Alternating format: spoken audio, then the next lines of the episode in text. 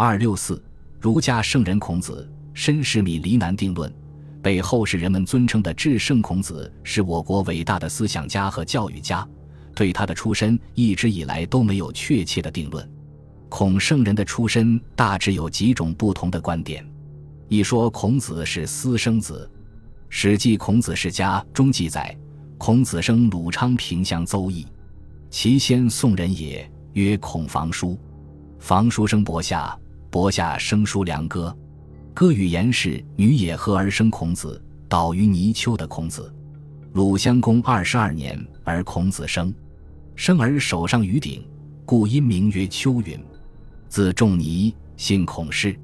蔡尚思主持编著的《孔子思想体系》一书中提到，孔子的母亲颜氏一直向孔子隐瞒有关其父的情况。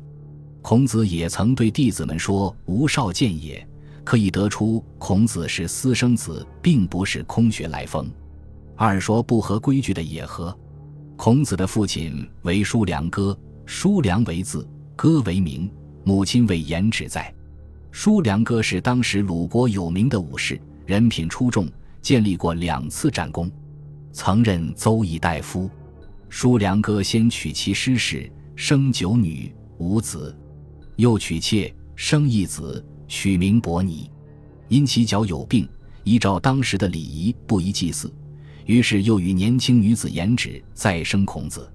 司马真《史记》所引记载：今子云也何者？盖为良歌老而争年少，非当壮士出击之礼，故云也何，未不合礼仪。三说祈求此子孟运而生。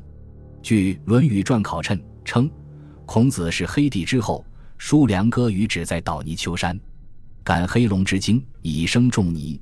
在这本书里还提到有关颜氏在梦里怀孕生下孔子的说法。这些说法只是为了增加神秘色彩，在当时也有一定的作用。